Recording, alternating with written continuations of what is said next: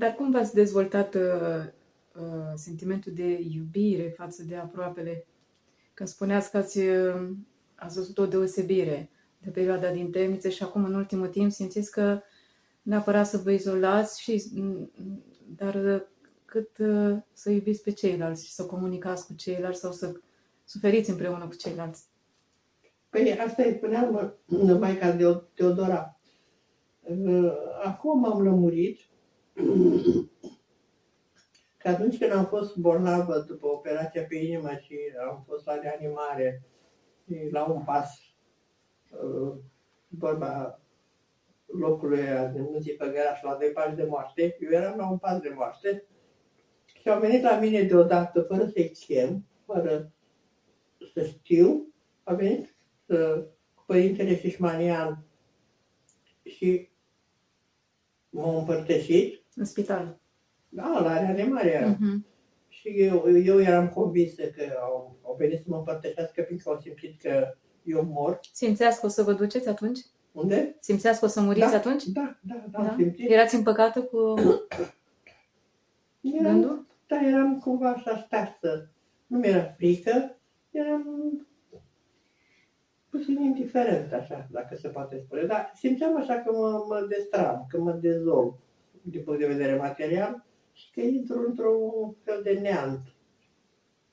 Numai că atunci, cum am mai spus și maicii, s-a produs o breșă.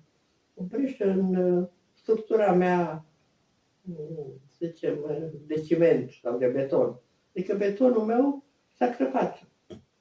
Și din crăpătura aia, după ce n-am murit totuși, am simțit așa un soi de eliberare și un, o afecțiune care începea să se extindă asupra celor din jur și pe care până atunci eu nu o avusesem. Aveam... A dat Dumnezeu o inimă nouă. Da, o inimă nouă, deși puseseră... Mai iubitoare. Deci, de, deși uh, uh, au fost uh, puse barbe de purcel. Că inima mea nouă era, de fapt, nouă, nouă, dar nu prea de om. Dar poate mai bine, poate că animalul era mai bun decât om.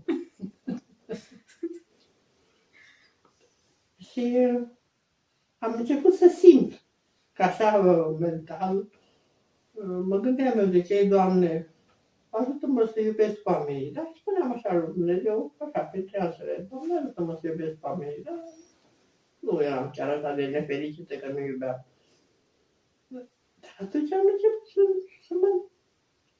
În primul rând, Maica, nu mai știu care dintre maici, m-a întrebat așa ciudat, dar eu știam că nu puteți să suportați nicio atingere. Și așa era, nu suportam nicio atingere. Nici nu puteam să ating eu. Atingerile tactile nu le suportam. E, acum simt nevoia să-i îmbrățișez pe oameni, să-i mângâi, să mă, așa, să mă lipesc de ei, așa, chiar fizic. Lucru care mi-era total străin și care mă repugna chestia asta. Dar după de această breșă am început să, să fie oamenii să fie foarte dragi. Chiar foarte dragi. Toți, din orice parte a lumii. Bine, grija față de celălalt. Nu Simțiți... pot să spun că iubesc pe ruși. Oh. Îmi pare rău. deci am rădăcini de pe acolo. Nici nu avea cum să fie altfel. Da. Aveți rădăcini ucrainești. Adică nu, rusești. Nu, am, am și o mică rădăcină rusească. Am. Dar nu iubiți pe ruși pentru ce au făcut în uh, regimul comunist sau și pentru acum? Și și. Pe da, sunt aceea. Nu s-au schimbat. Nu. Mm-hmm. Și păcat. Pentru că să știi că uh, rușii când sunt profunzi, sunt deasupra, cu mult deasupra occidentalilor. În primul rând, occidentalii au ajuns să fie niște goi. Ori, din punct de vedere creștin, sunt chiar uh, atei și anticreștini. Rusul nu. Rușii când au emigrat, când a venit stalinismul, bolșevismul, intelectualii și teologii ruși au emigrat în Franța și au făcut o adevărată facultate, o adevărată școală. Atunci au, occidentalii au descoperit părinții teologici, pe Sfinții Părinți, au, au descoperit ortodoxia și profunzimea ortodoxiei prin, prin marii teologi ruși. O teologii ruși sunt de o frumusețe și de o adâncime de neînchipuit. De neînchipuit. Cel puțin ce am citit eu pe Șmeman, pe Evdochimov, pe Berdeaev, pe Bulgakov. Sunt extraordinari, extraordinari. Deci, partea asta, sau Sfinții Rușilor, nu? Pelerinajele astea cu Sfântul Serafim din Sarov și alți Sfinți. Dar asta este o parte a medaliei. Partea cealaltă a medaliei este ceea ce vedem noi acum. Și ceea ce am văzut. Doar, doar comuniștii au omorât cel puțin 100 de milioane de oameni. Cel puțin 100 de milioane de oameni. Despre care nu se vorbește, pentru comunismul trăiește și acum foarte bine. Se luptă în continuare, după cum vedem, ca să fie și există un banc. Zice, întrebat rusul, ce își dorește? Vodka. A doua dorință. Ce își dorește? Vodka. A treia dorință. Să fie din nou în Uniunea Sovietică. Sincer, da. Nu știam bancul. Dar vreau să vă spun că limba rusească are profunzimi deosebite. Pe mine, de exemplu, m-a impresionat că noi ne părăsim cu multă ușurință patria, chiar începând după ce terminăm școala primară, începem să ne gândim în ce țară o să emigrăm. Nu ne mai pasă. Și o facem și când ajungem, nu știm cum să ne debarasăm de națiunea de român. Să ne uităm limba și să ne uităm originea. Vorbești de sentimentul ăsta al nepăsării, starea de nepăsare. Nepăsare și indiferență și un antina, antinație, antinație. Ori în limba rusă, în limba rusă, patrie poartă numele de Rodina. Rodina înseamnă cea care te-a născut. Pentru că părinți să spună răditelii. Deci cei care te-au născut. Deci patria este o a doua mamă. De fapt, ea te-a născut, Rodina. Din ea ai ieșit. Din pământul ăsta care s-a amestecat cu miile și miile de înaintași de-ai tăi din care tu ești făcut. Tu ești făcut din ceea ce a fost înaintașii tăi. Chiar dacă tu ignori, chiar dacă nu mai vrei să știi de ei, dar tu de fapt le aparții. Și ați ignora această rodina este ca și cum ți-ai ignora mama. Ca și cum ți-ai ucide mama, ca și cum mama aflată într-o condiție de mizerie, așa cum ne aflăm noi acum, tu ți-ai părăsit-o pentru că în altă parte ți-ar fi mult mai bine. În loc să te lupți ca mama ta să aibă condiții bune de existență, să fie din nou bine, tu o părăsești lăsând-o în mizerie. Cam asta facem noi. Deci vreau să spun că vorbirea rusească are cuvinte mult mai profunde decât uh, multe alte limbi. Asta nu înseamnă că nu-i doresc Rusiei să rămână cu Cnezatul Moscovii. Așa. la asta îi doresc să, să rămână. Cu Cnezatul Moscovei și restul țărilor să fie eliberate de sub Imperiul Sovietic. Una, una și alta alta. Să revenim la cele duhovnicești. Uh, cum ați descrie egoismul și ce efecte are egoismul asupra psihicului uman?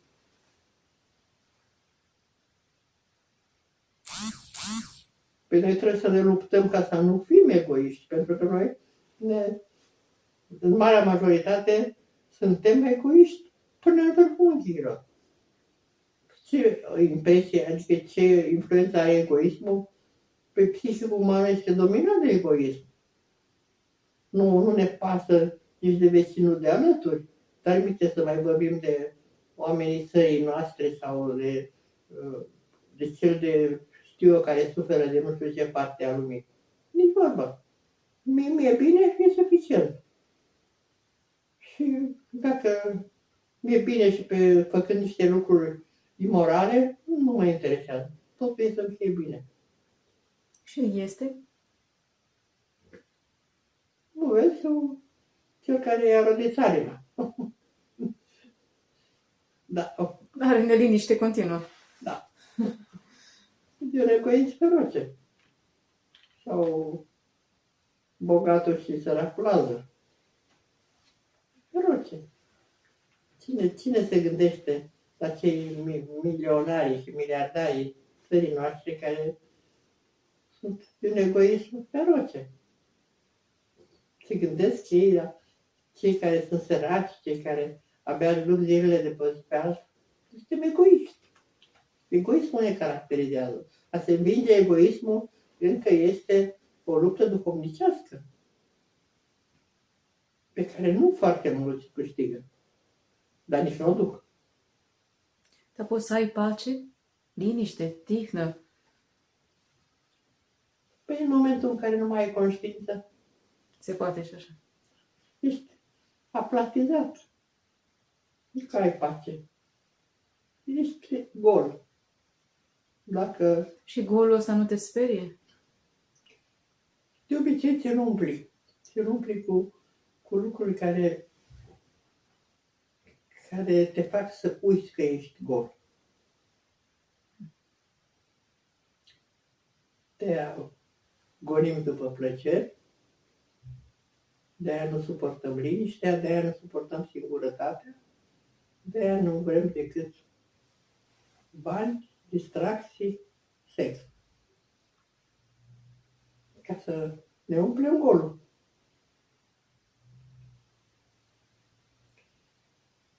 De ce credeți că s-au înmulțit uh, bolile psihice? Are legătură cu perioada de pandemie sau era și înainte?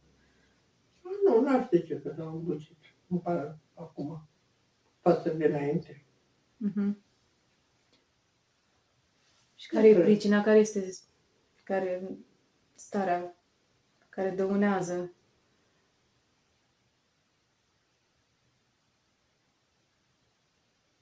Care, Psihicul, care adică- generează, adică da, care da, generează da. bolile psihice. Ei, acum, ca să spun lucrul ăsta, ar trebui să am o statistică. Uh-huh. Adică să-mi spun așa cum fac Dar duhovnicește, cum simțiți uh, dumneavoastră? Vezi, eu mă învârt în niște cercuri uh, restrânse, unde toată lumea trăiește intens uh, duhovnicește. Uh-huh. Și ce e în afară, pentru mine... Ați călătorit totuși în afară. Și spuneați de A, Occident dacă... care este mai secătuit vorbesc de alte țări, vrei să spui, în afară. Da. A, în afară, în afară e un dezastru. A, cel puțin la țările foarte evoluate la care au fost. Asta, despre asta vreau să vorbesc, pentru că vedeți că plăcerile și uh, n-au reușit să le umple acel gol. Și cazul Occidentului. Occidentul și l-a umplut în primul rând, Occidentul, occidentalii au devenit niște roboți foarte bine programați. Programați. Dacă robotul este bine programat, el nu mai simte nici că e gol. Și dacă cumva își aduce aminte sau trece prin simțire ideea că e gol, are cu ce să-și umple plin. Nu mai, nu mai la droguri poate să aleagă atâtea forme. Distracții să nu mai vorbim.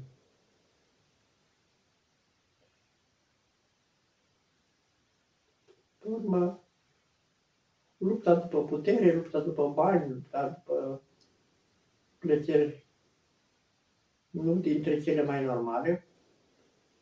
Normalitatea a devenit uh, o țintă care trebuie să pună stăpânire și pe Occident a pus stăpânire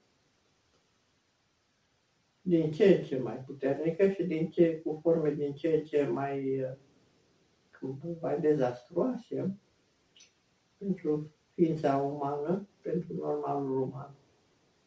Da, nimeni nu se sesizează, toată lumea consideră că este o evoluție spre mai înălțime. Evoluție. Ei nu simt. Faptul că bisericile s-au transformat în cluburi, în cinematografe, în fel de spectacol, nu deranjează. Cum ajuți un tânăr în disperare? Păi trebuie să fiu tânăr. Să spun lucrul ăsta. Ați fost și siguranță ați avut și pacienți Eu n-am avut. Păi, pacientul care se sinucide venit la mine este un pacient psihotic, este un pacient bolnav. La mine nu vine niciun pacient care, să zicem, este normal și să se ucide. Mm-hmm. Cel care vine la mine nu e normal. El nu mai e responsabil. El este cuprins.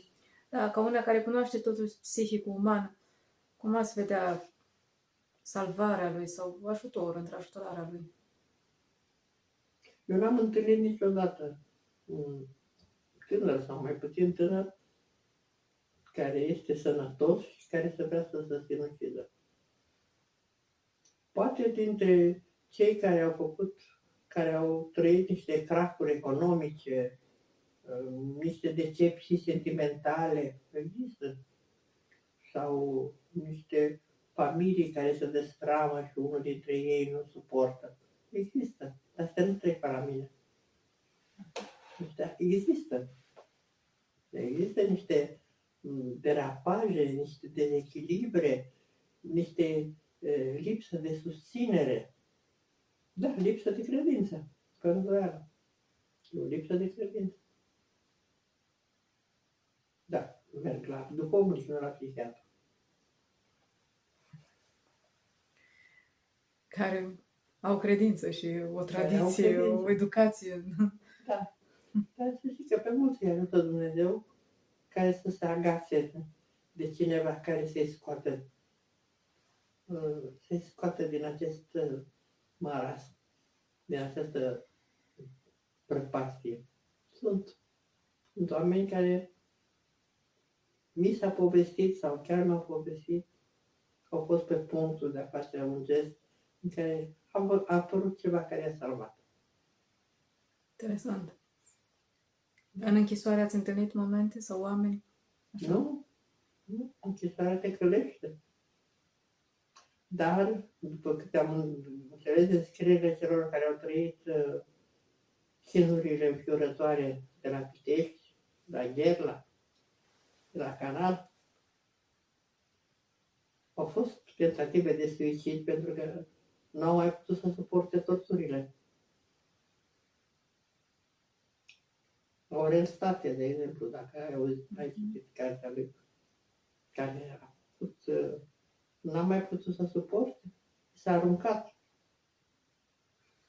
Și totuși n-a murit și așa, infern cum a fost, l-a obținut în închisoare până și-a ispășit toată pedeapsa. Extraordinar. Da.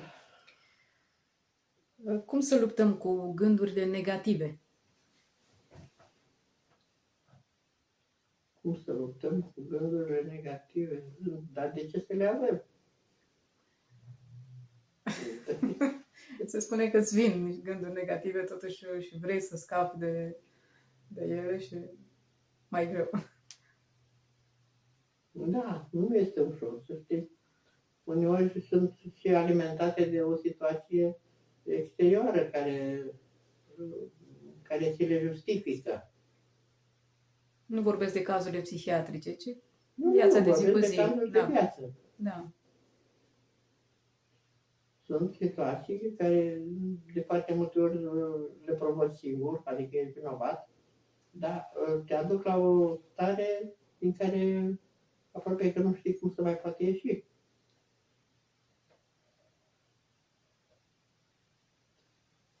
Bine, cred că cine crede totuși prin credință și prin speranță. Că nu, Dumnezeu totuși întotdeauna se întinde prin cineva sau prin ceva o mână de ajutor. Nu te lasă să aluneci în tău.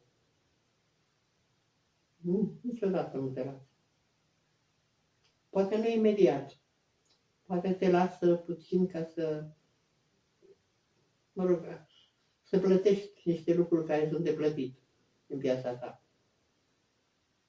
Dar în cele din urmă te ajută.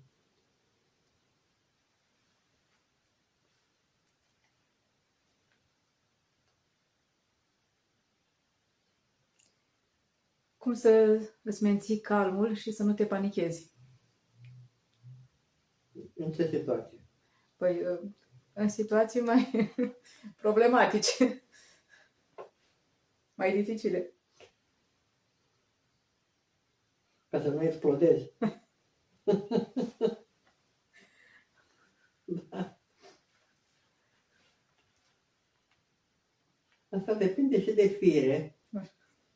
Dacă ești o fire vulcanică, e foarte greu. Dacă ești o fire uh, Puteți mai detalia domoală, ambele variante. mai domoală, uh, e mai simplu. Dacă ești vulcanic, uh, explodezi, până îți pare rău. Da. E printr-o autoeducație, să știi. Adică trebuie să te impui Prin voință. Prin voință și prima dată nu reușești, a doua oară nu reușești, dar după aia reușești pe jumătate, pe urmă reușești din ce în ce mai mult.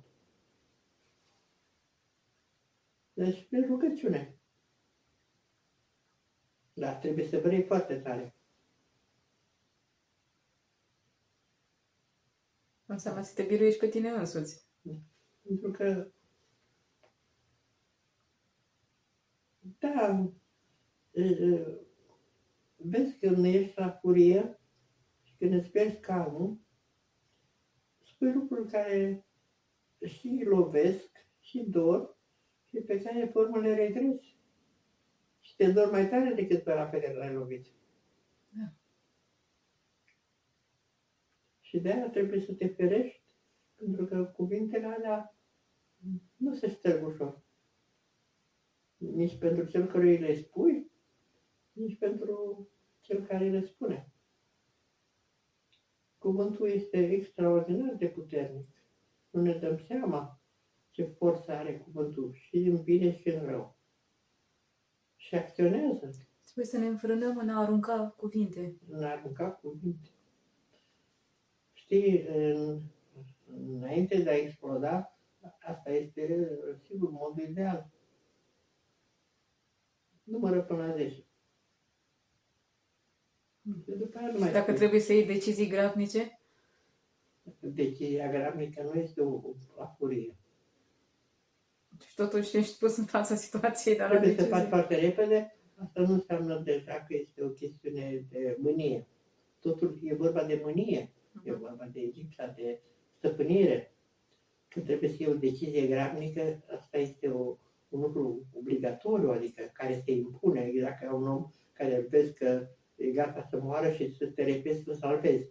E o decizie gravnică. Deci asta e decizia gravnică. Decizia gravnică nu este un păcat, este o datorie. Mhm. Pe când uh, a te exprima violent sau nestăpânit, e un păcat. Nu. Și se spune și la noi în psihiatrie că orice mânie e o scurtă nebunie.